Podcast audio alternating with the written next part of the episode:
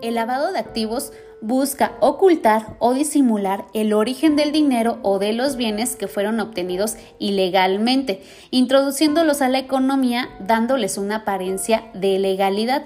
Te voy a dar un ejemplo.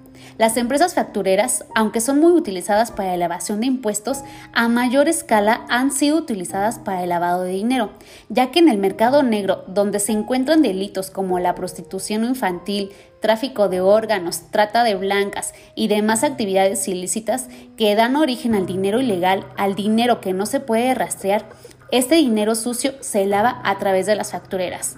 Esto es solo por ponerte un ejemplo, hay varias maneras de lavar activos. Thank you.